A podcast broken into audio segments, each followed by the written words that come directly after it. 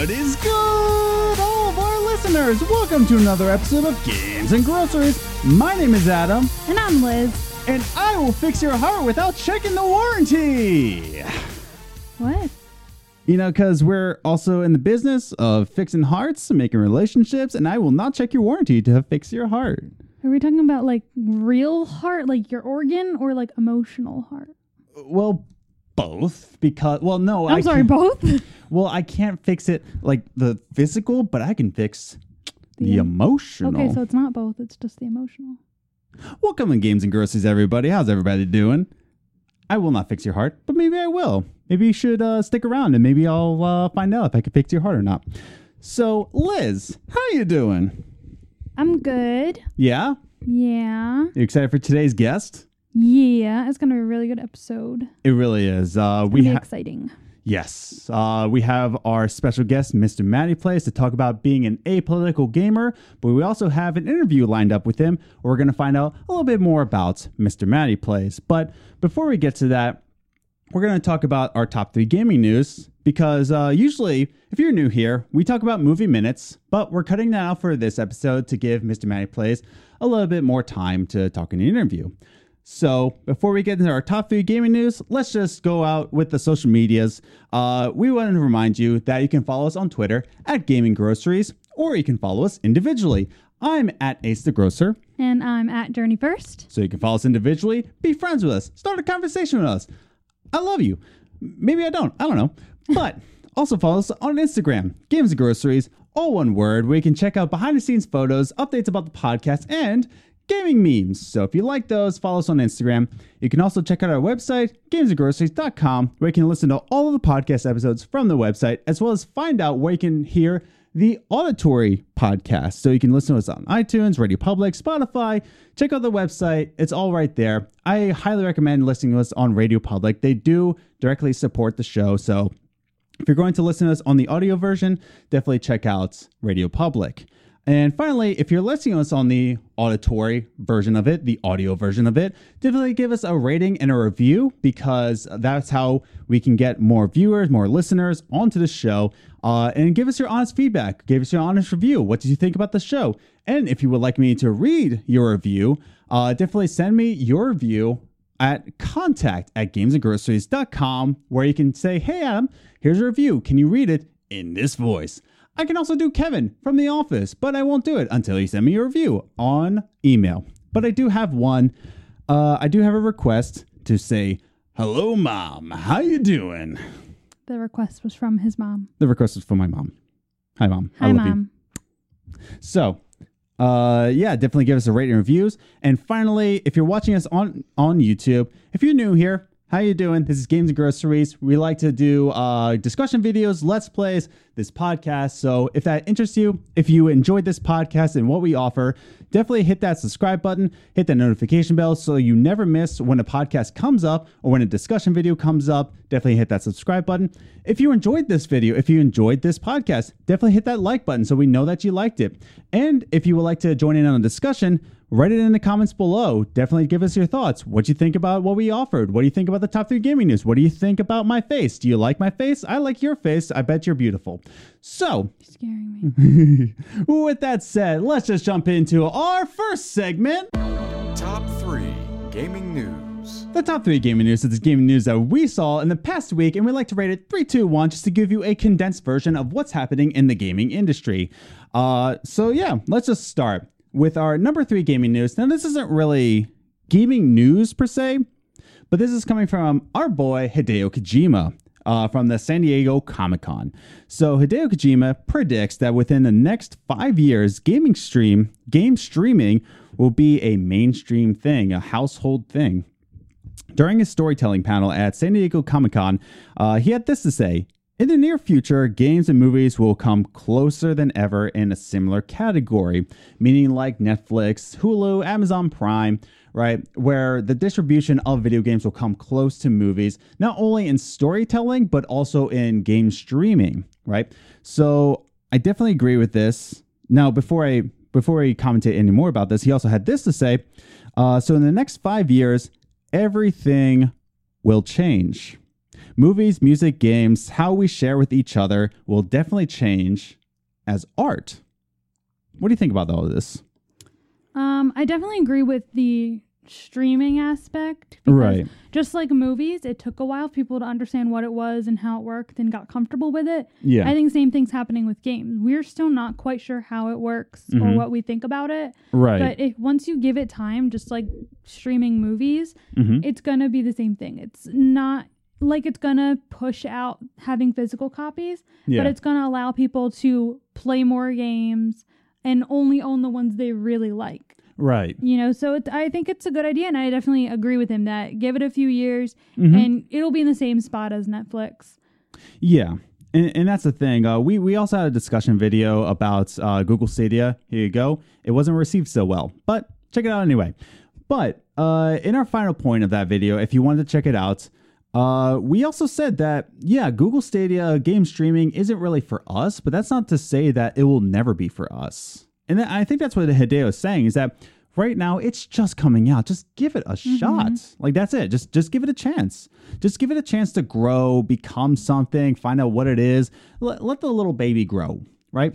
Uh, and, and that's just it. Like let let the little baby gaming streaming grow, so that in the next five years, maybe it is something. Yeah. We said in the video that like yeah, it's not for us right now, but maybe in five years, Yeah, and it might not even be Stadia that does that. right? You know what I mean? Like Could we have we have Netflix, we have Amazon Prime, Mhm. we have Hulu. There's tons of streaming platforms, but Netflix is the one that kind of revolutionized it. Yeah, And it might not be Stadia that revolutionizes it, but you never know. It could be. There could be someone else. It's you know, Mhm. it's the future. We don't we don't know. Yeah. Hideo Kojima also joked that in 10 years that AI will re- uh, create remakes and sequels automatically. I don't want that. I want it. I think I don't think games would be very good, and it terrifies me. Nope. Give me that KOTOR remake right now. All right. Number two gaming news. Uh, Games and Groceries will fix your heart without checking the. Oh, wait. Sorry. My mistake. Oh, no. Sorry. Uh, here's a news article. My bad. Uh, Nintendo will fix your Joy-Cons for free. That's the right article. And issue refunds to any prior repairs that have been done.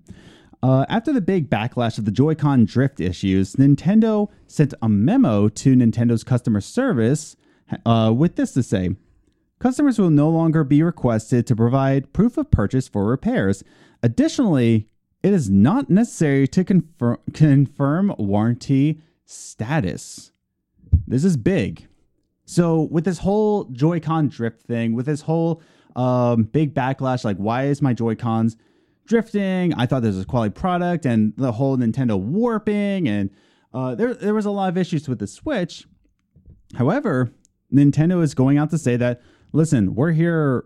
They might be losing money. I don't know. I don't know the business model model of this move. Yeah. But this is big on Nintendo. What do you think about this? Um, it's definitely interesting because you don't see companies doing this. Usually, if they offer a warranty and Mhm. you don't have it, Yeah. that's tough cookies. Yeah. Can't do anything about it. And they're and they usually, even if you have a warranty, they're not fixing it; they're replacing it. Yeah. You know, whereas this, they're fixing it. They are fixing the problem. And isn't it that the the new ones that they're putting out will Mhm. have like the proper thing so that doesn't do that? um I no, I don't I don't know. I don't know, but you would assume so. Yeah. But either way, you don't see companies saying, "Yes, send us your thing. We'll fix it for free," Mhm. or "We'll pay you back if you already got it fixed before we said this." Like Yeah. That's, in- crazy. That's crazy, and it's and I think it's good. I think it's a good idea because even if they lose money on it, they're going to Mhm. gain money in the future because people will be like, "I want a Nintendo" because they own up to their you know yeah. to their faults. Something that they made hmm wasn't made well, and they're going to fix it for free. And that's the thing. Um, the last note I have about this news se- segment is that there, there's a quote by Nintendo saying that at Nintendo we take great pride in creating quality products. Now keep this in mind, people. Nintendo is very similar to Disney Mm-hmm. in the way of they care very much about their image. They do not like the public knowing or the public thinking, not knowing, but the public thinking that their products are not to the quality standards. They Yeah. don't have that stamp of approval. They are very, very mindful of their public image. So when this whole Joy-Con thing happened, they were not standing for it. Yeah. And if they do lose money, in Nintendo's mind, it's better to lose money now than it is to lose future trust. Yeah. Tr- future clients, customers, Mhm. emplo- you know, people. There's a reason why Nintendo is still making consoles and Sega is not. Yeah. There's a reason, you know, there's thing there's certain things that keep you in business for generations. Exactly. You know, so they've figured it out. Yeah. So this all has to do with Nintendo's public image. So just keep that in mind and just take advantage of it right now. If your Joy Cons are drifting, take advantage of this. Um, Fix them. yeah, go get them fixed for free. Free. That brings us to our number one gaming news, and this is coming from Cyberpunk 2077. Oh boy, here. Cyberpunk 2077 will have real world religions as quests and factions. Promises no disrespect, however. So, this is coming now. Before we start this, this is coming from Christians right here. Uh, I'm a full time youth pastor, and I just want to preface that uh, I could not care less about the uh, first statement that was said. First statement that was said is like, "Oh no, they're gonna go." Let me let me say it real quick. In an interview with a Polish news uh, Polish news article, uh, Gry Online WP, that was it. Uh, NeoGAF translated as, "We will not avoid any subject, even if it offends the sensitivity of some." When I first read that, I did not care. Like I, I didn't care. And I, and, I, and here's the other thing. I don't really think I don't really think that sensible Christians really do care because they understand Mm-hmm. that someone's opinion does not affect your faith. Right. Yep. Um, and, and that's the thing. I, I think that news articles kind of took this out of array, like, oh man, they're they're really gonna become edgy and and uh, you know, Bob, just like Far Cry Five did, uh, when that when that first came out. Uh, and I didn't care about that either. But what what do you think about that? I think that the way that, that the news articles are Mhm. portraying it, like you said, it's like they expect it. Like it's like they hear, oh, there's gonna they all they said was there's gonna be religions in Cyberpunk 2077, and Mhm. everyone heard it as they're gonna destroy churches and kill Christians in Cyberpunk Cyberpunk 2077. Like, whoa, whoa, whoa! They just said that religions will be included in the game. Well, even Gry Online said it. So, well, let's go into that, right? Uh, this has been a mistranslation on NeoGAF's part. So, IGN reached out to Cyberpunk 27 or CD Projekt Red. Uh, they reached out to CD Projekt Red and they said, "Is this true?" And CD Projekt Red had this to say. They sent them the real translation, which says that Gry Online says that you mentioned religion. Does it still exist in the cyberpunk world? CD Projekt Red had this to say. Yes, in many forms. As I mentioned, our vision is somehow based in the real world, and religion is a very important part of the latter, society wise. In our game, we're going to see, for example, Christianity and its different branches, or religions from the East. Yeah, you're, you're going to see different religions. It's going to be there, it's going to be present in game. Cool. Gry Online had this to say Sounds controversial. Controversial. Uh, someone will enter a church and cause havoc. CD Projekt Red said this We do not want to avoid any religion as a topic. Authenticity of the world is what counts for us. Technically, the situation you mentioned is possible, but this is all about choices that the player is making, made by the player. We won't encourage the player to do so. Let me read that again. We won't encourage the player to do so, which involve religious themes. Oh wait, in, in our quests, which involve religious themes, we are sure to make there's we are sure to make no disrespect. We are sure there's no disrespect. Good job, Adam. Thanks, Liz. So, with that said, there's no disrespect here. I don't. I Yeah. really don't understand. Um, if you're a sensible Christian, you'll know that just because this game exists, let's say that first, let's say that first uh, quote was real. Let's say Mhm. that's exactly what they intended. That does not affect you in the real world. It doesn't. Yeah. Going back to news articles, just because somebody says that doesn't mean that Christians are offended by that. Doesn't mean that you have to, you know, start a fire here. But I guess that's what you need to start clickbait. I should know. I'm on YouTube. But that's just it. Is that like either way, I I don't really care. Yeah, Uh, I yeah. I personally don't care. Because that's just it. Is that like if Cyberpunk wants to do it in that way, in the first way, go ahead. It's your art, man. Yeah. Like it doesn't affect me personally. It does not affect my faith. Yeah. Do you? But this first, but the the real one, they they say that we are going to make sure that there's no disrespect. We are not going to be encouraging players to do so. It's but just if going. that's what they want to do, then so be it. yeah. And that's the thing. It's all about choice. I will choose not to hurt the Christians. Yeah. I will choose not to hurt anybody in the game. Well, I mean, maybe know, I can. In in, you know, just thinking about it, I would rather someone wreak havoc in a virtual church than in a real one. than in the real world. yeah. So, So either there's way, that. either way, it doesn't really affect us personally. I, I, I think that artists can do whatever they want, but Yeah. Christians at the same time, just because something exists doesn't mean it affects your faith. Yeah. Just And because it shouldn't. just because an opinion exists in the world Yeah. right?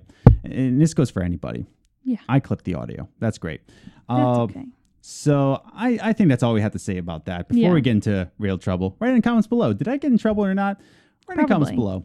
So before we get there, we just want to encourage you again that if you enjoyed the podcast that you're about to hear with Mr. Matty Plays, definitely hit that subscribe button. If you like what we have to offer, definitely hit that subscribe button on YouTube, on iTunes, ring the notification bell so that you're alerted whenever a podcast comes out. So we want to build a community here. We love you very much. Hope you stick around. So if you're a human being, click that subscribe button. All right, let's get him on. Let's get on that fan of JRPGs. Let's get on that fan of Bethesda. Let's get on the only fan of the Sony Vita, or the PS Vita. I forget what it's actually called. Let's just bring him on and ask him, Mr. Matty Plays. It's interview time.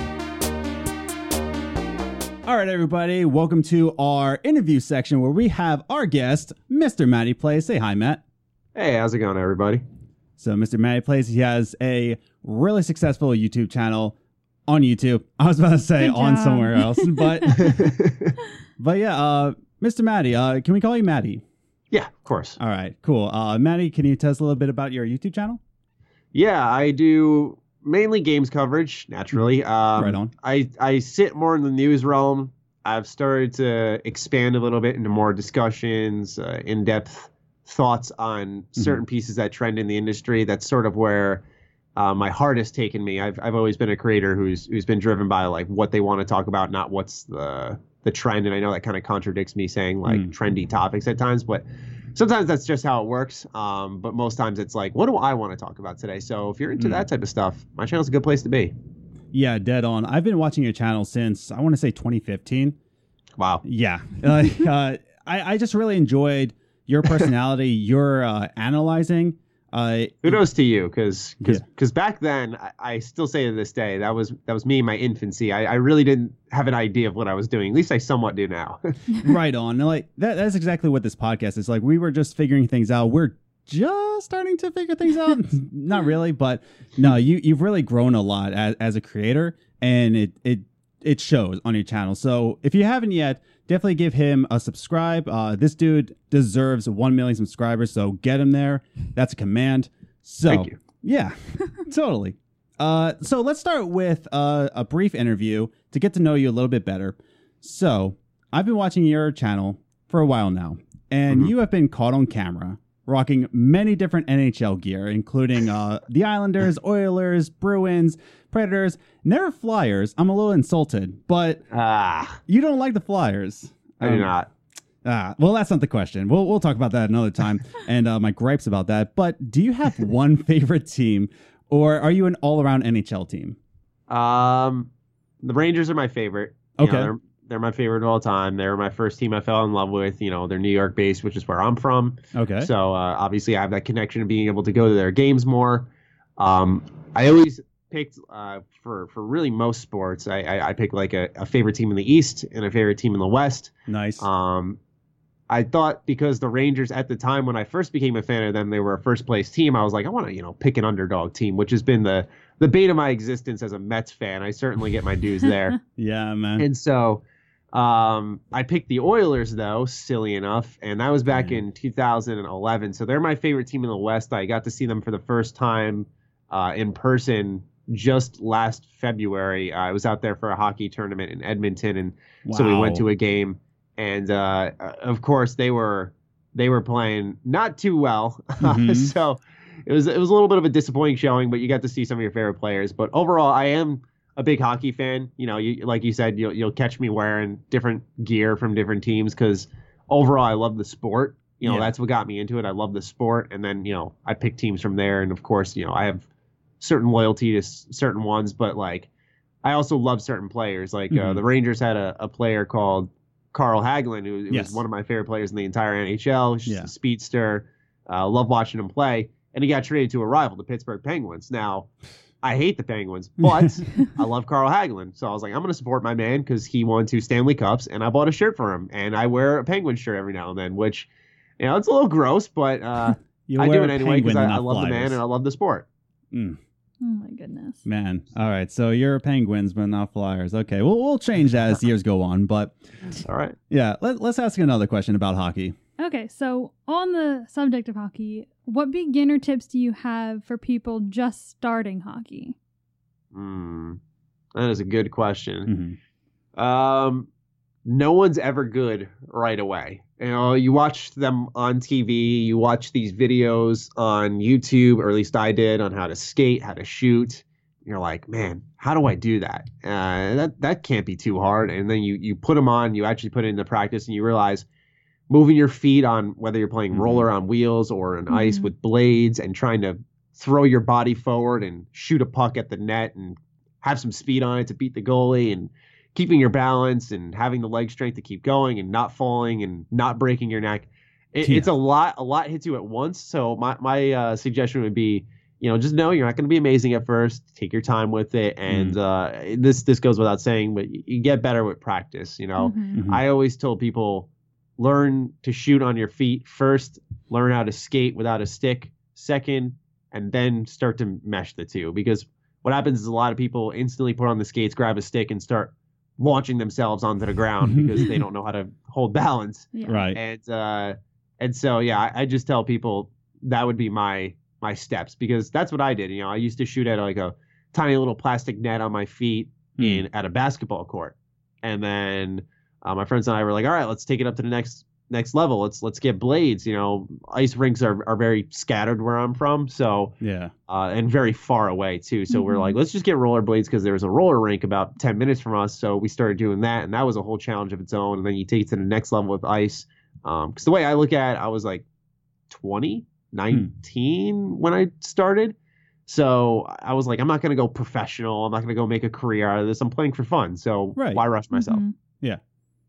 No, that, that's that's some good advice. Um, yeah, definitely. Like, that- that's the way I give to. I'm not a professional skater, um, but like skateboarding takes a lot of consistency and just like that, just a lot of practice, a lot of balance. But yeah, man, like that that's good advice. You're not going to be good at first. Just keep on practicing, and you'll get better as time goes on. So, you skateboard? Uh, a little bit. I just picked it back up. I Okay. uh, broke my ankle, like my growth plate, when I was 15, and I just dropped Uh-huh. it. And maybe a year or two ago, I was like, you know what? I regret that. Mhm. I regret putting it down. So, It was actually around this time last year because I got my board for my birthday. oh yeah, yeah, yeah, yeah. So I picked it back up, but it's a lot of fun, man. Yeah, I, I used to skate all the time when I was younger. Yeah, man. Like, it, All the time. And it just sticks with you. Like I could probably pick up my board and at least get an ollie off. You know, I think Yeah, I right. could. it, it makes you feel good inside, man. hmm It So- does. So again, like like I mentioned before, I've been watching you for a while, and I still remember the uh, little controversial question here, but I still remember your Fallout 4 review. Uh, I, I still Mhm. remember the near perfect review for Fallout 4, and that was not taken so kindly. Uh, by the way, quick interruption. Uh, this isn't Matty saying this, but if you're still kind of crying about the whole near perfect thing, uh, you know, change your diaper, maybe get over it. You know, that was like what n- four years ago. Get over it. Yeah, just about. Yeah. That that that's from me, not Matty. But if Matty wants to chime in, sure. But uh, after a near perfect review of Fallout 4, I still remember uh, the YouTuber Rags called you out pretty much in public, and it kind Mhm. of changed the era of your channel. So, can I ask you, like, in that time where you were called out, you started to reflect on that, how did you change not only your channel, but your worldview in general? Yeah, that's a and it's not controversial. I, I think it's a good question. I like answering these types of questions Mhm. because, you know, for my channel, it's like a creative space about games. So I don't get the opportunity often to like directly talk about this kind of stuff. Right. Um the near perfect thing, I kind of the the reason that really got to me was I didn't care if people agreed with my review or not. It was more so that initially I was interpreted, I felt personally, Mm-hmm. as like a laughing stock. And you know, I'm not like a you know this guy who's like rich on pride, but I, I take pride in my work and that Mhm. Yeah. people take what I do seriously. That's what I always want. You know, I want people to have fun, but I want them to be able to take me seriously. I'm not just some guy clowning you on the internet. You know, that that's important to me. And so when people were laughing it up and saying near perfect this, near perfect that, Mm. uh, it definitely was a little damaging to my pride because I felt like anything I say could could have been uh, made fun of, really, and it was hard to to get people's attention and respect. And then Hmm. when you feel like you're just on the cusp and um, you make this whole silly rant uh, about uh, the the state of Fallout 4 and people's way of tackling it with uh, criticism versus actually just not liking the game completely Yeah. uh, and and you get called out by another YouTuber who's of a substantial size. Um, it's definitely like a big blow. And I remember like all the motions I went through that day. Like at first I was like, all right. I'm just gonna clap back, and I was like, "No, I gotta be mature here. Like, uh, let, let's just take a calm response." I was like, yeah. Okay, Good but did I actually do something wrong? You know, I rewatched my video. I watch his, and you know, there were times in in Rag's video where I, I'll admit that I had a disagreement with him, but I I know Mm-hmm. ultimately I didn't put my best foot forward in that video. I didn't script it. I didn't put bullet points down. I literally turned on the mic. I ranted, and I paid the price for it for not putting thought into my content, and that's kind of what uh, woke me up a little bit. I said, okay, you know, I've always known I've had an audience from that from before that point, Mhm. but I think that was the first time, um, in a negative way, I realized, oh man, like you know, I've had such a, a weight positively. I felt, you know, I, I I always was told by people like, hey man, you got me excited for Fallout Four, like I love Yeah. this game because of you, and I was Mhm. I was I, I was familiar with my my reach that way. I was never familiar in a negative way that I could get to that part of the internet and see people kind of uh, rallying against me, calling me an idiot, and telling me how, how silly it was to say that stuff. And, uh, you know, that also had its own repercussions initially where I'd record a commentary and then I'd be like afraid to put it out there because, Mhm. you know, you had like the fear of God in you because you're like, man, I don't know if I want to I want to put this out there. Will someone pick this apart too? Did I say something wrong? You just don't know Yeah. and uh, what it led to is I could either just you know fight or flight. Do I do I do I run away from this? Do I start a whole new career? Do I do something completely different? I mean, it got that heavy for me, and it, it could be because at times I'm a little extreme, but Yeah. um, It's you know, human. do I though. do I do I Mhm. reset or do I turn this into this positive thing where I build confidence in what I say because I've researched it well enough where we can have a disagreement, we can argue about it, but at the end of the day, I'm not going to make a fool of myself. And it was that was like the testament to to my quality and my channel. And obviously, stuff afterwards came like new cameras, microphones. I have uh, new projects on the horizon as well that should be happening within the next month and a half, I'd say. Yeah. Um, and I'm happy to be at that point. Um, but yeah, in, initially it was it was really tough to bounce back because Fallout 4's DLC was just concluding too, so my channel Mm. was in a state of limbo where, um, you know, stuff I uploaded just did not land. Um, if I tried to bring variety, um, it was a really really weird time for me um, Hmm. because I didn't quite know what to do either and uh, you know to transition into just doing like random reviews and hot takes and discussions. Uh, it, it was tough, but I I'm thankful for it, and I don't hold anything against Rags because I know at the end of the day. Uh, he was being objective about my stuff because at the same time he may have called me out for that.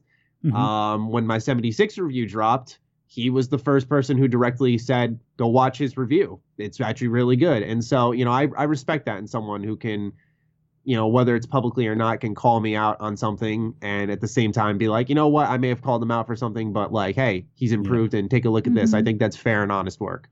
Yeah, man. No, uh, just as a fan, man, you handled it really, really well. Uh, like you said, you handled it more mature. You could have clapped back. You, you could have just made another rant for the video. It's like, oh, Rags is just a dog in the internet. I don't know, but Right. there's a lot of things you could have said, but you took the the better routes. You took the route of just reflecting and rethinking and just collecting yourself. And I'm glad that you didn't quit YouTube because where you are today, uh, it it's so worth it. And I and I just seen you grow as a creator all throughout the years, and I, and I just want to like applaud you for uh, Thank doing you. that, man. Thank you. Yeah, it's you know, how do I word it? It- it? It's one of those things where you know you were you were kind of at a fork in the road, and Yeah. you know one way would have drastically changed my life. You know, it's not like I instantly was like I'm gonna quit, but I was you know it, it was more so the aftermath pressure where I felt like I couldn't properly create. Yeah, But I think if you know you walk away at that point, you're just damaging yourself as a whole. It's not even just your career. Like if you just Mhm. can't feel comfortable enough to speak and uh, be able to just say what's on your mind in a respectful, polite manner, um, Yeah. you know what can you do? no, dead on. hmm Uh, our next question kind of goes into that. So Yeah, so as I'm sure you know, especially after that experience, a career in YouTube is filled with stress and anxiety.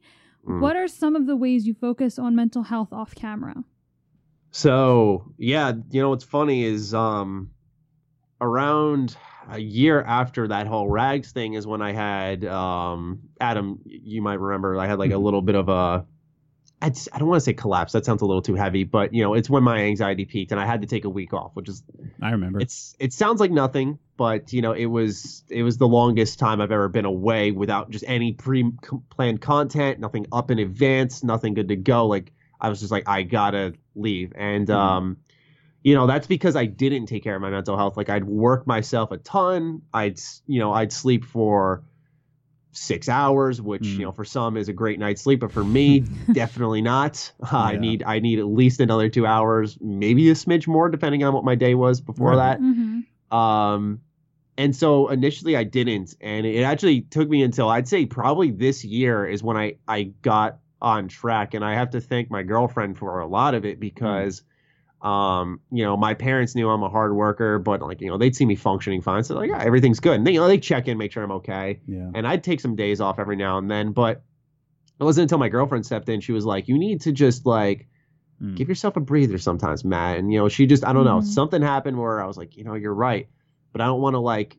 Yeah, because YouTube had an algorithm where it was you got to upload every day. Daily Yep. active Mhm. channels thrive. So you're like, I don't want to leave a day where uh, it's inactive because then then you know my my career could suddenly disappear. That's the kind of the fear that's Mhm. in your heart, even if you even if you know it's not uh, realistically possible. I'd say that overnight you're suddenly not relevant. Uh, it- it's kind of a thing that happens over time. Everything I'd worked imagine. for, yeah, for years. Yeah, and and that's the thing though. You get in your own headspace, so you need that certain someone who who is closely connected to you, who can kind of wake you up and be like, "Hey, hey, like you're gonna be okay. Just take a take a Saturday off." And uh, so what I've done is, um, it started to work out perfectly. Carrick and I run the podcast every Friday at 4:30. hmm Um, once that's done, I render the audio version while him and I have a little post podcast chat. Yeah. I get the video version rendering, and uh, I don't upload on Saturdays anymore. I cut that out permanently at the start of this Mhm. year, I think, or it might have been last year. I'm not sure. Last year, yeah.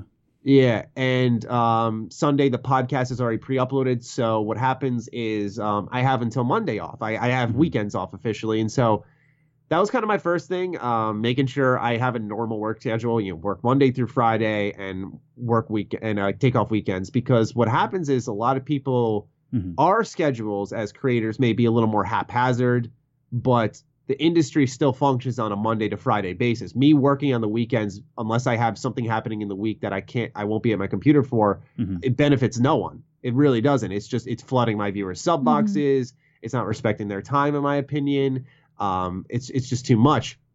And Mm. so for me, it made more sense to actually just give my channel a day to breathe. Give people who maybe don't get a chance to check every day to catch up on my stuff instead of looking at it and be like, oh, I'm already like a week and a half behind. Oh, we uploaded again. Here we go. So Yeah. um, what what happened was, yeah, I, I took weekends off, um, and I realized, you know, when you hit a certain point, which which I did just the other day, I was, I, you know, what happens is you have these self-contained goals. Like I have all these Mhm. secret ideas in mind, and I'm I'm building them up, but no one knows about them. So I feel like I'm underperforming, right? Because I Yeah. feel like you know they have no idea the big things I have planned, and therefore you know like I guess it, it just feels like Hmm. me putting out like an extensive news video doesn't feel like enough, which isn't right. So I had to take a day just to be like, guys, I don't feel like I'm doing the right thing, uh, and I need to just clear my head because I know I'm thinking stupid right now.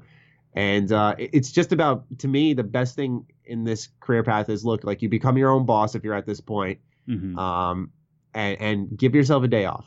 You know, it, it, it's tough sometimes, but give yourself a day off because what happened was the next day, like instant rejuvenation. Like I feel like I killed my Wolfenstein first impressions. Like I was really happy with that video Yeah. because I thought Mhm.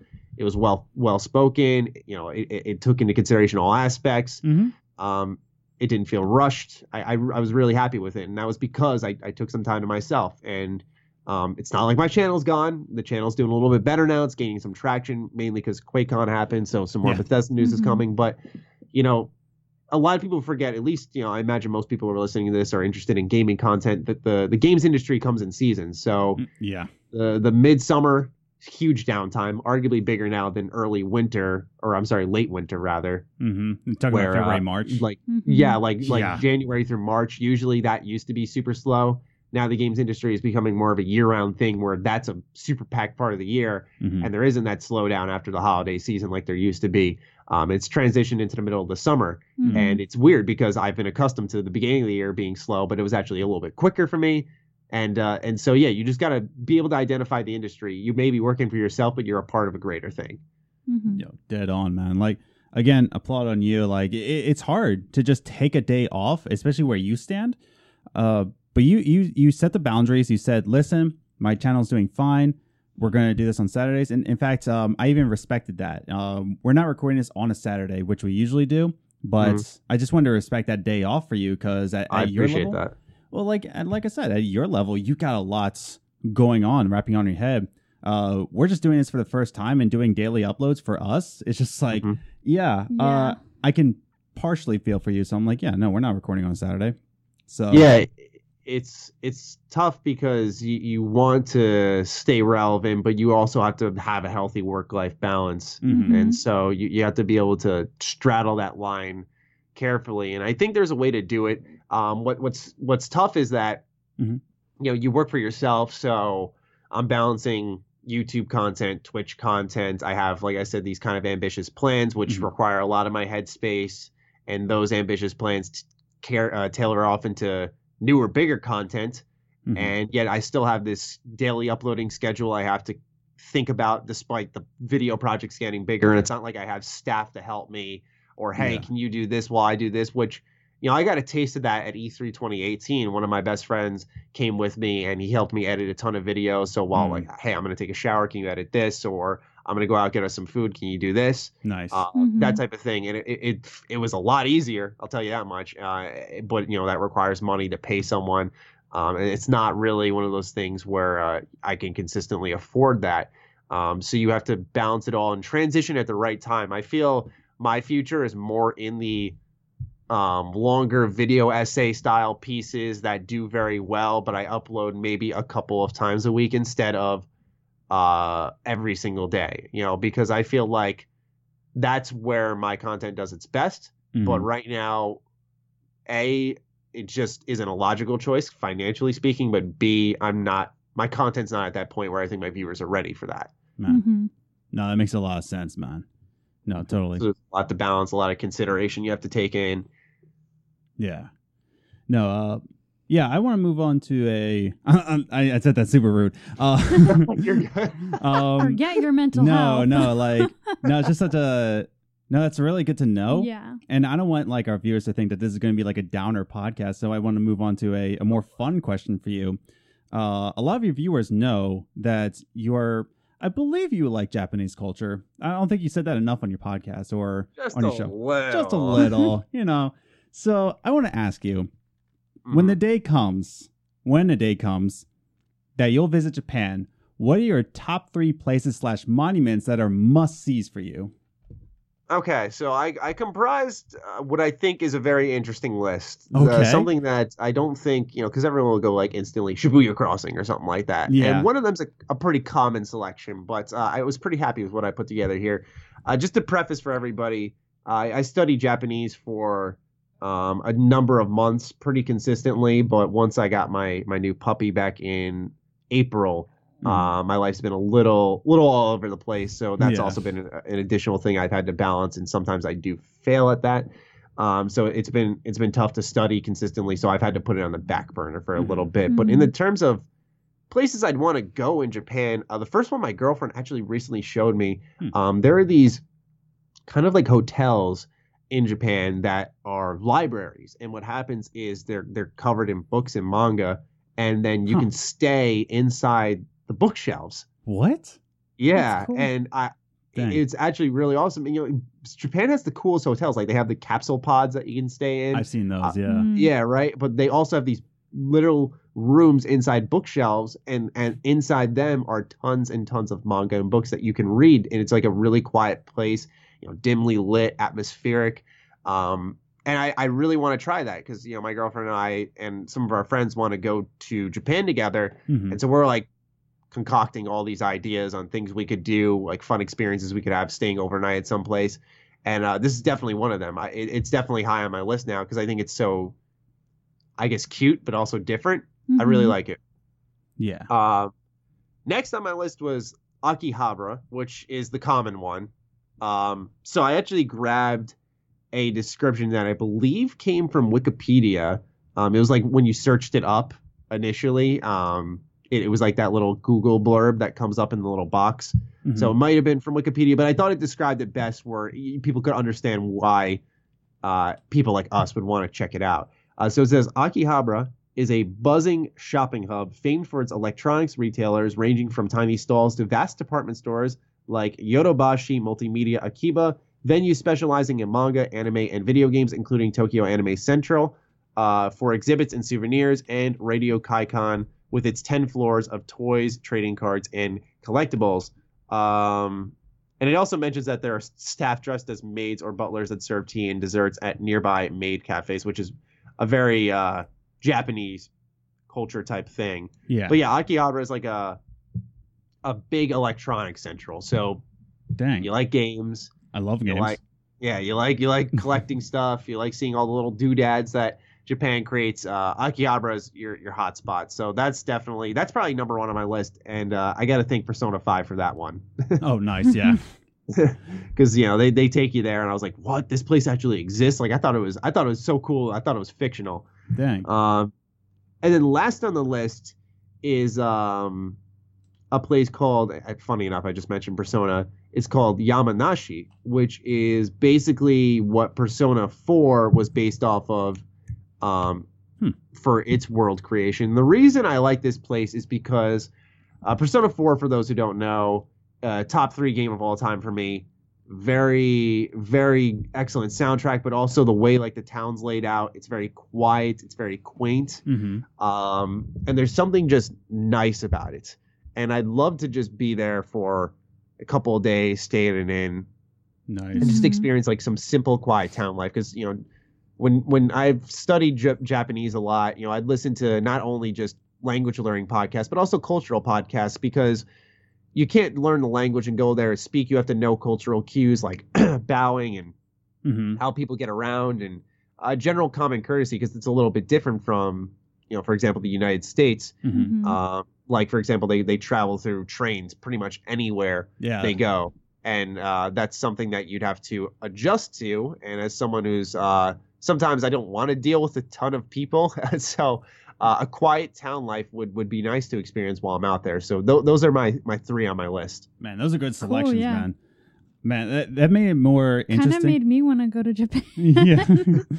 All right, that's the goal. yeah, right? Spreading the love. Dang. No, good info, man. Uh, wow. Like, thank you for answering our questions, man, because, like, you gave us a lot of good, good information.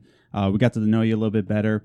Uh, I think we're going to move on to our next section, but if you enjoyed what Mr. Matty Plays had to say, again, going to plug his uh, channel, subscribe to him, get him to that million sub points, so, because he totally deserves it, but you got to know him a little better. Let's just move on to our final segment. Right, so in our Talkie Time segment, we're going to talk about uh, what it means to be an apolitical gamer, uh, what what that actually stands for, and just talk about uh, politics within video games. So before we start this, let's first define what we mean by apolitical. So, uh, Matty, why don't you start first? What do you think apolitical means? Well, I know you know what it means. I'm not trying to test it. Explain it for Yeah. us. What's your definition of apolitical? It's an interesting question because I kind of start with just the political part because I often feel like you know politics and games is, is such like a blanket term for you know viewpoints being represented on one side or the other. Yeah. Um, and I usually try to bring it down to just like apolitical is almost a political choice in its own right. You're like Yeah. deciding not to talk about politics. I personally view it as there's a time and place for that. Hmm. Um, and I don't believe my content, my channel, um, is the the place for it. You know, I know why people follow me, and I'm sure they sometimes would like to hear my political opinion. But I, I'm I was brought up in a house where you know I don't even know which way my parents lean. oh wow. Um, and so I'm very much like that's how I was I was raised, and I think it's just personally for me, right, to just be like, you know what, I don't need to constantly tell people what I think about the the latest and greatest in our in our country. Um, and when it comes to gaming, I guess uh, apolitical gaming that that's how it ties into my content. You know, I I, I just talk about gaming because I know some people are just looking for a spot where they don't got to worry about that, and I'm happy to provide it. Yeah, no, totally. I, I think that's what we do for our podcast too. Is that we we've already said to our listeners that we're registered Green Party, and it's just like it's not leaning on any side, and we'll get people to say like, oh, you know, Green Party that leans to the left. I'm like, you can you can define us any way you want, but it's just a matter of we we just want to talk about games, and Yeah. uh, being apolitical means just like we're just not going to talk about politics on the Right. show, Mhm. right? right because i feel it if i were to say like here's the side i lean towards i feel people would uh, instantly attach uh, a set of qualities and whatnot Yeah. to the Mhm. type of person i am i'd rather stay apolitical hmm um, because i want you to judge me based off what i say in my content Yeah. whether it's personality wise or my gaming opinions and decide what you think of me that way not based off what Mhm. i think politically No, dead on. Uh, Liz, would you agree with that? No, definitely. I think, um, especially these days, once you say if you lean to a specific side, Mhm. a lot of people will attach specific traits to you on that. So I definitely, definitely agree with that. Yeah. No, that, that's that's totally right because it's just like you know, sometimes you just want a game, you don't want something to be thrown down your throat. You just want to play a video game, right? Yeah. So now that we set the definitions down, uh, there are two games that come to mind when we first uh, made notes on this. Uh, one of them being Division Two. Now, mm-hmm. when Division Two came out, um, because it was set in Washington D.C. and there was some American flag bandanas, uh, I remember reading interviews asking and just pleading like, "There's got to be some kind of catch here. There's got to be some sort of political statement." And this is an interview coming from IGN, Polygon. I can't remember which one, but I have a screenshot. Um, uh, your central character here on the key art has an American flag bandana tied to the backpack. Ubisoft says that's correct. This is not a political statement at all. Absolutely not. They respond. Taking up arms against a corrupt government is not a political statement. They ask. Ubisoft says, "No, it's not a political statement. No, we are absolutely here to explore a new city." And so then they say, like, "Yo, you got a grin on your face. Does that mean anything?" And it's just like they were they were trying to claw at some kind of political statement, and all Ubisoft wanted to put out was a, just a game. Now, right did you you you had a chance to play Division Two, right? yeah yeah played it beat it about 30 hours Yeah, right, right, right on. But uh, would you would you say that there's a political view in it at all? It I wouldn't say so because you know Mhm. it's it's one thing when you're avoiding real world politics, um, but when your world is loosely grounded in realism with the dollar flu, it, it was kind of strange that it actually I didn't it didn't have any political messages I felt in there, uh, especially with Far Cry Five, which had a far more contentious political approach. I feel that that Yeah. gathered traction that way. And I mean, I don't know if it was part of Ubisoft's plan, became top selling game of uh, last year, I think it was, or the year before. Yeah. Um, it sold ridiculously well though, nonetheless. And so, um, yeah, I, I found it a little strange because you could buy into the Division 2's Mhm. universe a lot easier. Um, Because but it- you know, yeah, I, I never picked up on anything in the game that felt politically charged. However, I will admit, Mhm. um, it was very much a game I was there for the gameplay and the level design. Yeah. Um, the story and the characters were, were not what grabbed me. So there could have been something in the the dialogue that I missed. Yeah. Uh, but but I because I didn't really pay close attention to it at all. I couldn't tell you anything about really the Mhm. story. I could just tell you a little bit about the universe. Well, I think it all just uh, stems from where you lean kind of politically. And because um, all three of us right here, we're not really political at all. So when we hear the dialogue, right, we're not really grasping at straws, just trying to find out what political side they're on. Mm-hmm. But someone who leans to the right might pick up something from the dialogue in this Mhm. way, someone from the left, Yeah. yada, yada. And I, I just feel like it comes on to where you stand politically. Because I feel like from this interview, they were just grasping at straws, like, come on, give me something, right? Yeah, Um, w- would you say the same, Liz?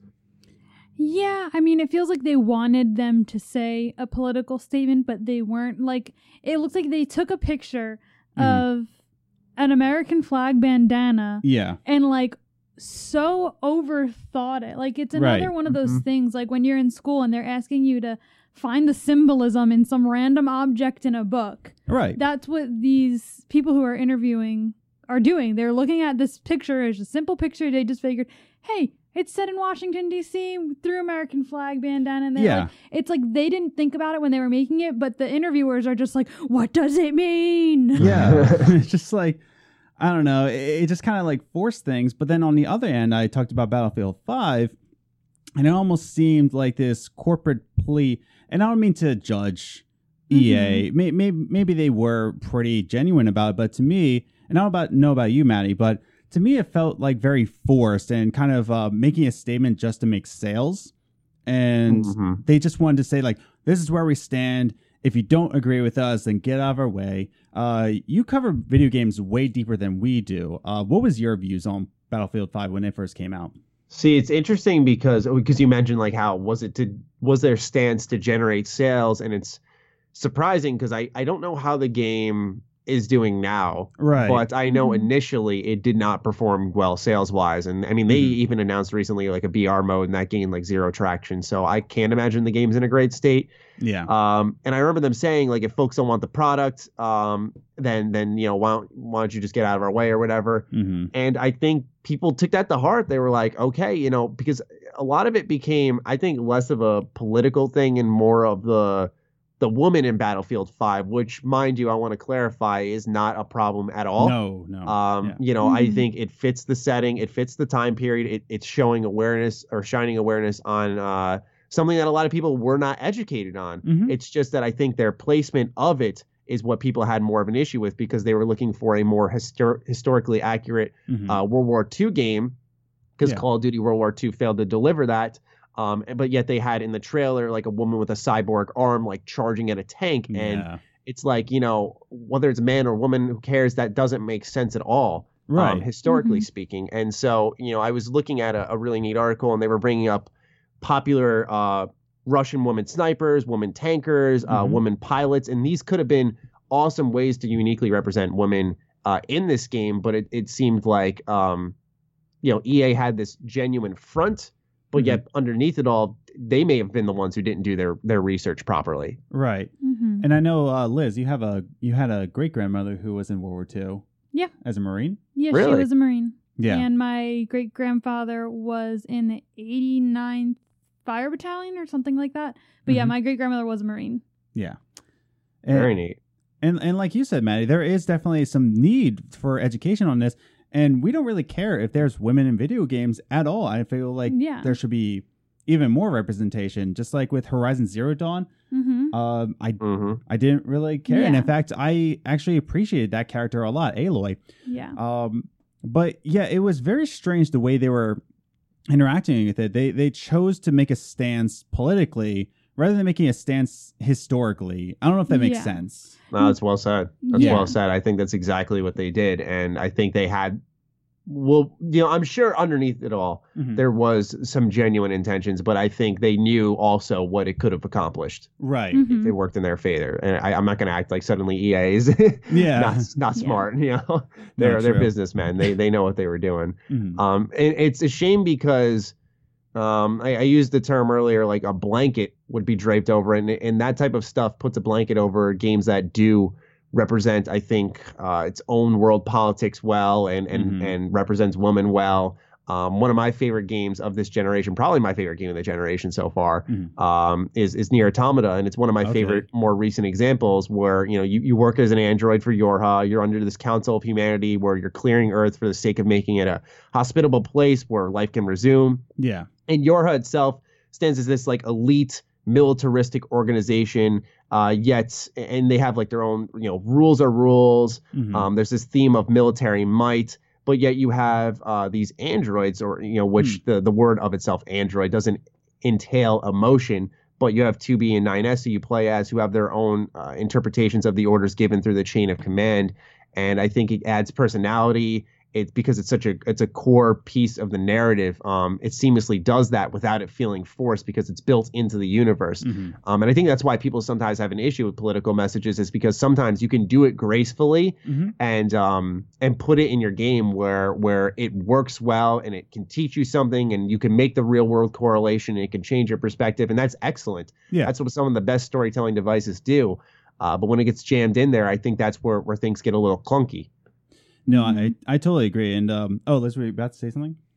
Um, I was when you were talking about like how you don't care if Yeah. women are in games, and I'm in the same spot. Like I don't care if they're women in games. I mean, I'm a girl, so I prefer to play as a girl anyway. Right. But hmm but when it comes to historical games, like games that are based at certain times in history, I do think that needs to trump your need to have Yeah. women empowerment or some or women in games. Like y- it needs to be historically accurate. Like No, dead you on. know what I mean. So So I'm going to jump ahead in my notes here and just uh, kind of ask the question.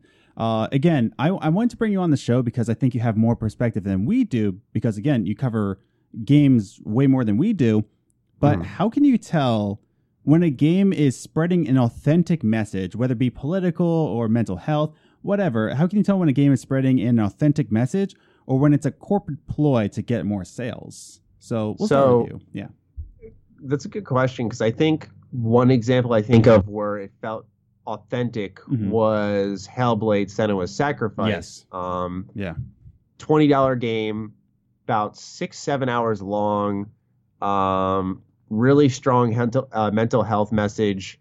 Um, taught me a lot. Mhm. and then the developer proceeded to have sales for the game, get it on new platforms, and when you bought on those platforms as well, uh, they took I think it was like fifty percent of all the revenue and would Mm. put it towards the uh, the I, I- the name escapes me with the mental health issue that the the Mhm. title was completely based around.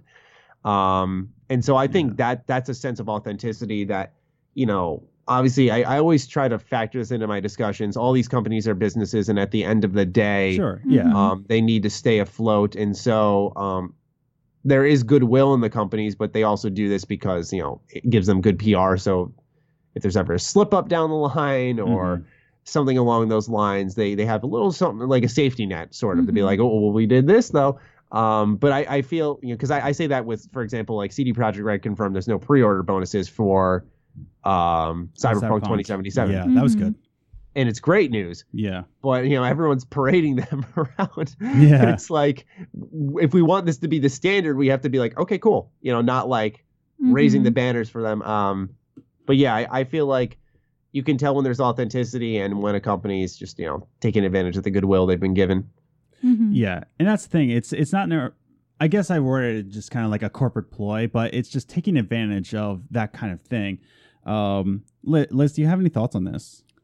Um, not particularly. I mean, I do think that when it comes to like when when a developer is trying to like really send a message, Yeah. usually you can tell. Yeah. Like usually it's so it's such a it's so extreme that it's like, wow, you hid that real well. Yeah. um but when they're trying to do it in a way that they really care about the message they're proceed they're you know giving out Mhm. usually it's done in a more delicate and more artistic fashion Right. and not just like the characters blatantly saying like screw the government like Yeah. you know what i mean like usually if there if it's some sort of like ploy to like get you to their side it's right. usually they don't do it as well as someone who fully cares about the subject hmm Now I can't think of a game generally right off the top of my head that does that very ham fisted. Mm-hmm. But when you said that, it, it kind of what what came to my head was uh, "We Happy Few," and it wasn't really a politics thing, but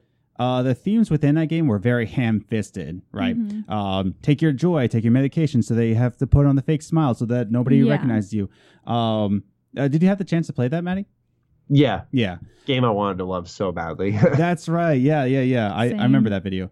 Um, yeah, it was just uh, one of those things that I can't think of a game right now that's that ham fisted in its themes. Uh, do Do you have Mhm. anything to mind? I feel like um for We Happy Few, it really fit the universe to be ham fisted because it, you know Mhm. the, the everyone's smiling. It's very in your face already. So being like, "Hey, take your joy," and like you start to discover like Yeah. the you know when they Mhm. when they're off their joy, how miserable things are, and about like you know tackling issues on your own and being able to to face the storms of life. Mhm. Um, I think there was something impactful there. Um, and so I feel like sometimes ham fisted in that sense can be a good thing. It's it's about knowing. I feel like it's just all boils down to, to knowing your product, knowing what you're working with, Yeah. Mhm. and uh, and and fully understanding the audience that could be getting into it. You know, you can't please everybody, and that has to be something you have to accept right off the rip. Yeah. But um, I feel like you know they. If they did anything right in that game, it was its universe. You know, it, it, it felt Yes. very well realized, and and especially those uh, not procedurally generated areas, those finely crafted areas where you had chances to listen to conversations amongst people and, and kind of discover the hard truth of the universe. You know, that type of stuff was great. Mhm. No, I totally agree with that. Um, yeah, and that's the thing. Like, I, I enjoyed We Happy Few. I didn't enjoy the glitches. Um, No, yeah, I bought it on release, and we actually did an episode on it too. Um, the the message behind We Happy Few, but Cool. yeah, and, and that's the thing. Like, uh, when when we're talking about politics in video games, though, I, I just feel like to be ham fisted about it, right? It, it doesn't leave the player, you know, if, if it does become that, it doesn't really leave the player uh, a discussion. It's more of just like preaching at them, right? Mhm. What your views are. And uh, I, I linked you an article. I'm not sure if you had the chance to read it. I didn't read it all the way through, but a 2015 article reads um, that politics will. Sorry, let me bring it up. That the hidden uh, politics in video games and how your Xbox shapes the way you see the world, and talks about how, let's say, you're in the 1800s in the Middle Ages, and uh, it talks about the king. And the the message behind it was just kind of saying that, like, well, video games will inevitably change your worldviews about politics. And I just want to ask uh, each of you: Do you do you think that's true? There's there's some truth to that, or do you think it's not as um not as easy as that? What do you think? We'll start with Matty. Oof. Ah, man, this is a tough one. Yeah. yeah, I, I, I don't know. I, I feel like I've always had a, a disconnect. Like I, I can get fully immersed in a game, but I know at the end of the day, it's it's just a game no matter what, and I can get as Mhm. attached to the characters that I want to be. I still know it's a game, so I always have that disconnect of like not having as much uh, political influence. I feel when it comes to these titles, whereas you know taking ethical stuff away, taking moral, having moral takeaways rather, um, that type of stuff, I, I, I extract more, and it's because I usually don't take a look for the politics. I let the universe speak to me more so on what it's trying to build. I think Bioshock Infinite, you know, I recently started up for a Yes. Twitch series, um, and that's like a a good example of a, a game that I kind of like come to me with with how it, it takes a little bit of a, a political approach. You know, it, it Mhm. covers racism, slavery, and yeah. the, the whole nine yards. It goes really into it, and so you know you're able to digest that whole product and have your own takeaway there. But um, I guess in a sense, it could it, it does shape. You know, like oh, that's not right at all. Oh God, like you know, especially Yeah. the intro of Bioshock Mhm. Infinite, where you're handed the baseball and you can throw it at the couple, or you can throw it at the guy. It's like every time I always pick the guy who hands me the baseball because I just could never, ever want to stoop that low of a level. Mhm. Um, but it's interesting that they presi- provide an option there, even if it always your hand gets stopped no matter what. Mhm. Um, it's still interesting because you know there's that, I guess, moral reflection point for the player that you know there's probably someone out there who said I'm going to throw at the couple, and it's like, huh, Yeah. why did they why did they do that, right? Like, Right. uh, Mhm. interesting stuff like that could be taken away. No, that's true, and that- that's a good example of Bioshock Yeah. Infinite. Um, and and that's the thing. I, I think that game handled politics very well, where it wasn't in your face, and and that's why I appreciate about it. It wasn't really in your face. More or less, it made you think. Yeah, It made you think oh, about your God, it made you think. It hurt your yeah, exactly. Especially the ending. My goodness. Oh boy. Not going to spoil it there. Um, but yeah. Um, oh, Liz, what what do you think? Do, do, were there any video games that kind of like messed with your mind like that? Not really, but I have just started getting into video games, so I haven't really had the chance Right. to explore games Oh. that have that. What? Which game am I forgetting? You're playing a game right now on I- our YouTube channel yeah. that has a lot to do with how you treat people. It does. I'm playing uh, Detroit Become Human right now, so that one. Ooh. Yeah. So, I mean, I haven't quite gotten far into it that yet, but there was like even in the very first scene when they're beat when they try to beat up the android. Marcus, yeah, yeah. Marcus. I can never remember his name For because you call an him android. Husky Eyes, and that's all I know. his eyes are so blue. I just call him Husky They're eyes. green, actually. Whatever. Thank you very much. He's in Grey's Anatomy. His eyes are green. um, but I do think that I don't think that they can that video games can change your worldview more of open your eyes to things. Yeah. Um, like Matty said, it's more of like when it's showing things and doing things, you're like, wow, that's like pretty bad, and then you're like, well, that's happening right now in real world. Yeah. Um, so I do think it can open your eyes to things. I don't think Mm. it can quite change your political view unless if it's opening your eyes to something that like you realize you're Yeah. against and what you thought you were for. hmm You know, so I do think I guess possibly it can change your worldview, but it has to be done very well and we've experienced games that really don't do it Right. in the way that would help open people's eyes. They usually when they market games hmm um, to be like an extreme view, Yeah. they're pretty much just marketing to people who are already on that extreme view. And I think the the theme what we're all saying here is that I, I don't think video games can generally sway your votes more than it Mhm. can sway your moralities. Yeah. Right. Yeah. Because I, I feel like games come in, in in such an emotional state where I don't think politics are, are going to be in place if that makes sense. I don't think it's going to sway where your vote goes in uh, October whenever you vote. November. Mhm, mhm. November. uh, this is how much I pay attention to politics. Um, but I think it just sways how you treat people, and, and it's Mhm. just um, especially I don't know if you got the chance to play this, Matty. Um, Sea of Solitude. Uh, I have not. I actually don't even know what that game is. Oh man. Oh, so good. So when you're done with this, uh, you need to listen to our episode about Sea of Solitude. Give us more, give us more views. Um, but that's the thing. It's just uh, Sea of Solitude messed with your morality. I actually couldn't play it in one sitting because it messed with my mind so much. It just made me super emotional. Uh, it's Wow. all about anxiety, depression, letting people down. It's so crazy. Yeah. Um, but yeah, I, I- I think it shapes more your moral stance than it does your political sense. Would you agree, Matty? Yeah, yeah, I'd say I'd say so. Uh, w- one really impactful game I played that was pretty pretty just altering emotionally was uh we uh or no I almost said we happy few Yeah. uh, was Gone Home. Um, Yeah. to, to look through the eyes of someone in that experience was really eye opening and really solidified some perspectives that you know I had I had wavered on a little bit. It was it was a very very it was one of the most impactful games I've ever played.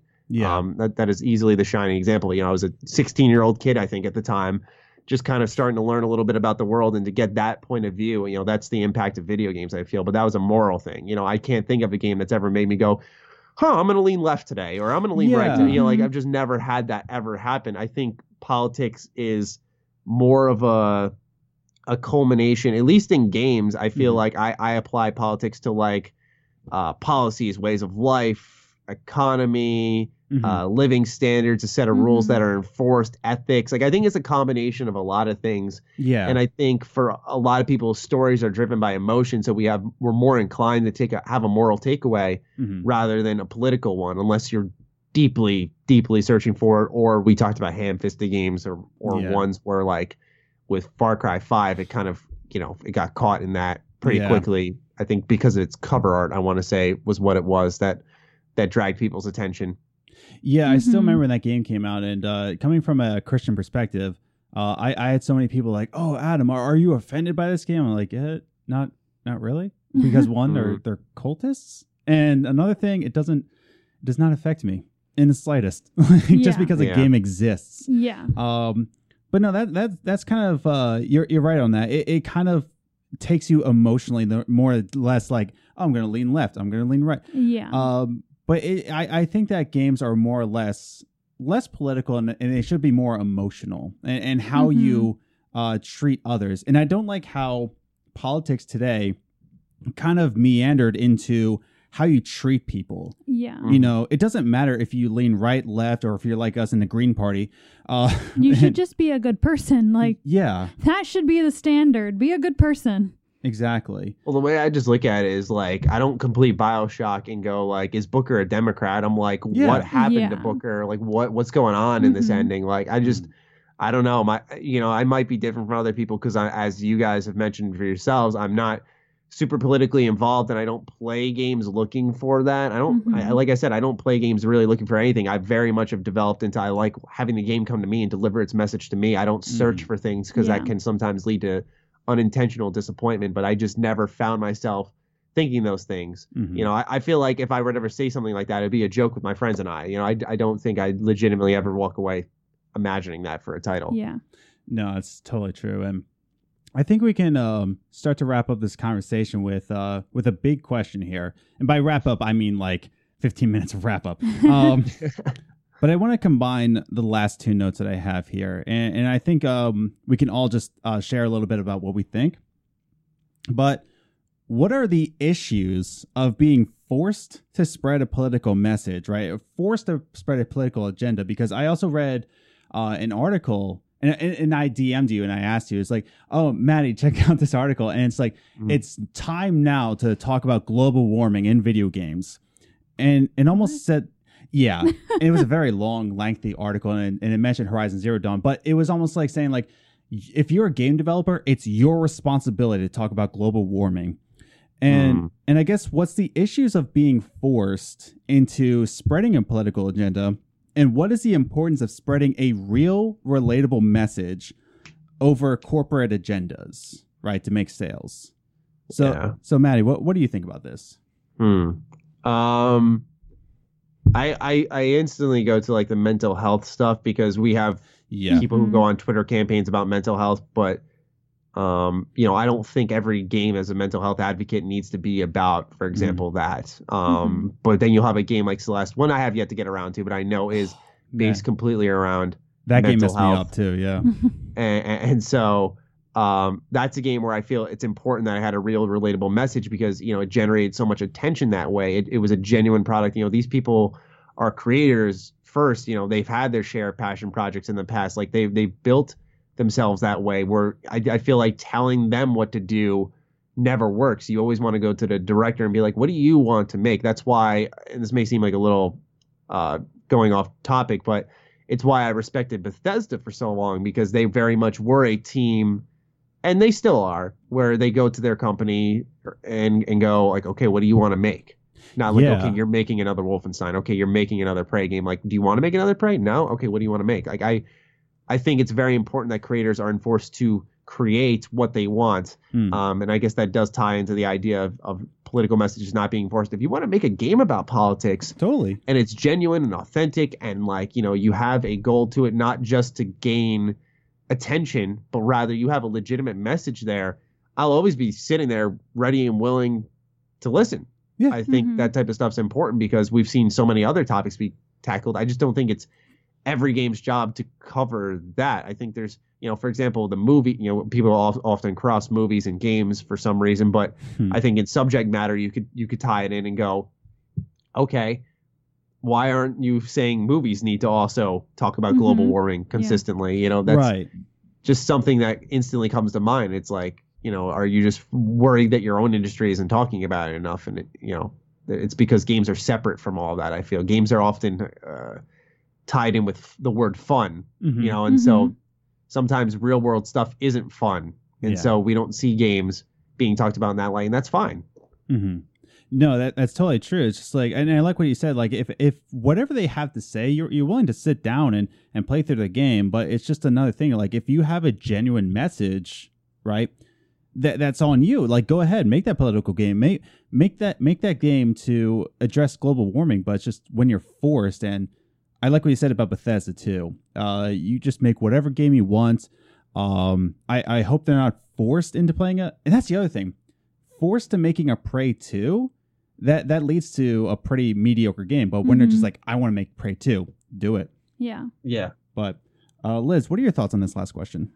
I think that I, re- I I can I agree that like you shouldn't be forcing video game developers or Mhm. move or movie producers or anything Right. of the sort to to do a subject that you think is important.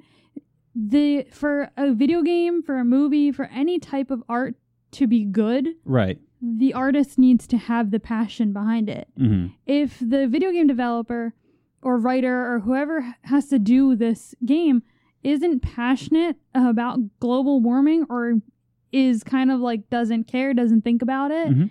Then it's not going to be as good as someone who is severely passionate about global warming. Right. You know what I mean? Yeah. So this whoever said that like it's video games position or job to be talking about global warming, well then that person should go and sit down and write a video game yeah, do it. to do it because uh, clearly they're Very true, yeah. passionate enough to do it. Like Mhm. as an artist between I like photography and drawing and Yeah. pretty much art of any kind I enjoy. As an artist, I can say you need to have that passion behind it to Mhm. for it to for it to be good. So, I as far as forcing anyone to do anything with their art, I honestly think it's kind of rude. And and I think it goes to, into content uh, creators like w we're podcasters going onto YouTube. Uh, Matty, you're YouTube going to podcast. Uh, but it's, that that's the thing. It's just like uh, when you force a creator to do your request, that that Mhm. that request isn't going to be done in the right way. Right now, I don't think we'll ever have a Twitch channel just because we're not passionate about Twitch. So if Mhm. people just start saying like, Mhm. "Do a live stream, do a live stream," it's like I don't really like live streams. I like personally, I think live streams are g- ones that uh, get you in the most trouble. yeah. But uh, but at the same time, if I'm not passionate, you Matty, you're on Twitch. Like you're on Twitch, now, and I assume that you're pretty passionate about Twitch. I've seen some of your streams, and you seem Mhm. to be having a good time. So Yeah, it's fun. yeah, and that's what I mean. Like it goes into content creators and what they are Yeah. passionate about. Uh, and I guess to conclude all this is to say that the issues of being forced to spread a political agenda, and and both of you had touched uh, really well on this. The issues is that you don't get an actual message, right? You, you don't really actually get the person's perspective. You don't really get that person's genuine, heartfelt message. All you get is kind of like it might have well, it might as well have been made by an AI system.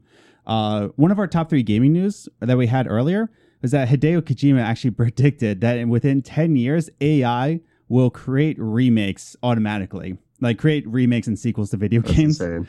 Yeah, I hope it happens. no, I That'd be nice. I can it- get Kotor Yeah. finally. Yeah, that's what I was saying. No. Um, but that, that's what I mean. It's just like you might as well have a, an artificial artificial intelligence design a game. There's Yeah. no heart behind it.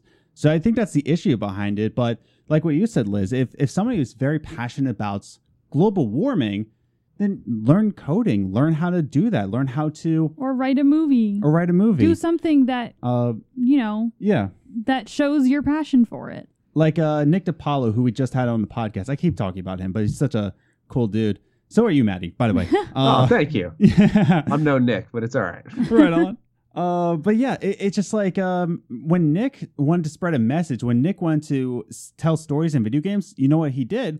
He said, "I'm going to learn how to make a video game," and so Yeah. now he's doing it, and he was featured on E3. It was it was just super cool.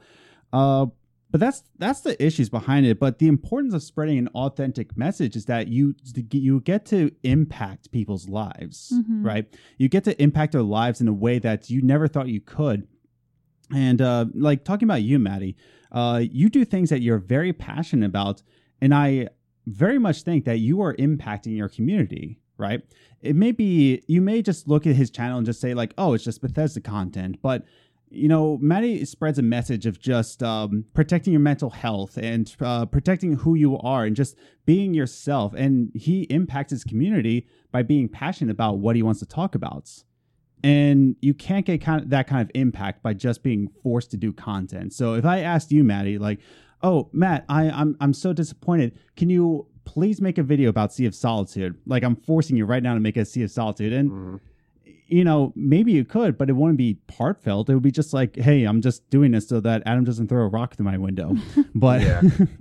but I, I think that's what it comes down to. It's just if politics and games are what you're passionate about, if you want to spread a political message, you should be the one to do it. Nothing is really stopping you, especially in today's game development when indie Mhm. games are becoming on the rise Yeah, true. nothing's really stopping you. So I think it should come from the people who are very passionate about it. Uh, very, very passionate about their message, very passionate about uh, politics, but you shouldn't force somebody to do anything, right? Because it won't come off as heartfelt and impactful, right, to the community. Indie game's probably the best spot for it because when Yeah. you think about development team sizes, I doubt you're going to get hundred people together who all share the same political views. But you know, I'm That's sure you could get a group of five together who could make Yeah. something that that generally has the same point of view. Mhm. No, that that's a good point. Like, how are you going to get a hundred people to get on your same page? That's hard Yeah. to do, right? I mean, there's three of us right now on this podcast, and I'm sure we, we're not on the same page politically per se. hmm Um, we're not going to talk about that, but the whole point of this is not to Yeah. talk about politics. Um, but yeah, uh, any other closing thoughts? No, I, I think just you know I, I think this is a really good conversation. I, I thoroughly enjoyed it, and I, I I appreciate um, you guys inviting me to be a part of it because I was telling you off camera, so to speak, off mic rather. Yeah, In my case, uh, right on. Yeah, I never had a chance to really talk about this stuff before with people who also share that point of view. Uh, Mhm. so it's it, it's nice to have that. yeah, man. No, no, you had some really good points. Um, de- definitely, um, we're going to be fighting you again sometime in the future for sure. Sounds Uh, good to me. right on. Uh, Liz, any other closing thoughts? No, I mean, I think we talked it out pretty well. Yeah. No, this is this is a really good conversation. Yeah. Um, Matt, again, thank you for. Whoops, I Good hit my mic. Awesome, good for me. Um, but Matty, thank you again for coming on the show. This has been very eye opening, not just from a political stance, but just to get to know you a little bit better. Um, Good. Yeah, man. Uh, and thanks again for answering the, the the interview questions as well. Of course, it's it's my pleasure, and uh, I don't get to do this too often, so I, I thoroughly enjoy when I'm able to. No, definitely, man, definitely. Uh, just want to remind all the viewers here to uh, check out Matty's YouTube channel. I will have it linked in the description down below, along with his Patreon. Please uh, consider putting on his Patreon. Uh, what is it? Flick a buck? Flick a buck. Flick a buck? Da, da, da. Mhm. Uh, Whatever. As my is. allergies definitely ruin my voice, and I try to sing. Um, definitely consider uh, contributing to his Patreon. Uh, there's a Discord on there. The Discord is popping, especially with Mike Fury being on there. Oh, Um, gosh, yeah. yeah, he's a he's a handful.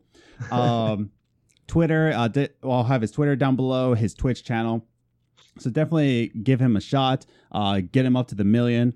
Uh, but we also want to say if you're if you're new here, if you're watching our YouTube channel, definitely uh, consider uh, blah. I can talk. Definitely consider clicking that subscribe button and clicking that notification bell so you're all alert on when podcasts come out and our let's play videos and discussion videos. Also check out on Twitter at Gaming Groceries. You can follow us individually at Ace the Grocer. And I'm at Journey First. So follow us on Instagram, Games Groceries one word, and our website, gamesandgroceries.com, where you can find out where you can listen to all of the episodes from the audio version. And there's a link on there to say that's where can I listen to this on the audio? iTunes, Player FM. We're on like 14 different platforms. um, but yeah, so I think that concludes this week's episode about the apolitical gamer. I want to thank uh, once again for Mr. Matty Plays for coming on. This has been such an honor, man. Oh, it's my pleasure. I, I appreciate you guys bringing me on. Hey, no problem, man. We'll have to do this again sometime. I'm down. All So let right. me know when. Definitely, definitely. All right, human beings, we'll catch you on the flippity flop. I guess. I don't know. I'll see you later. Bye. Later.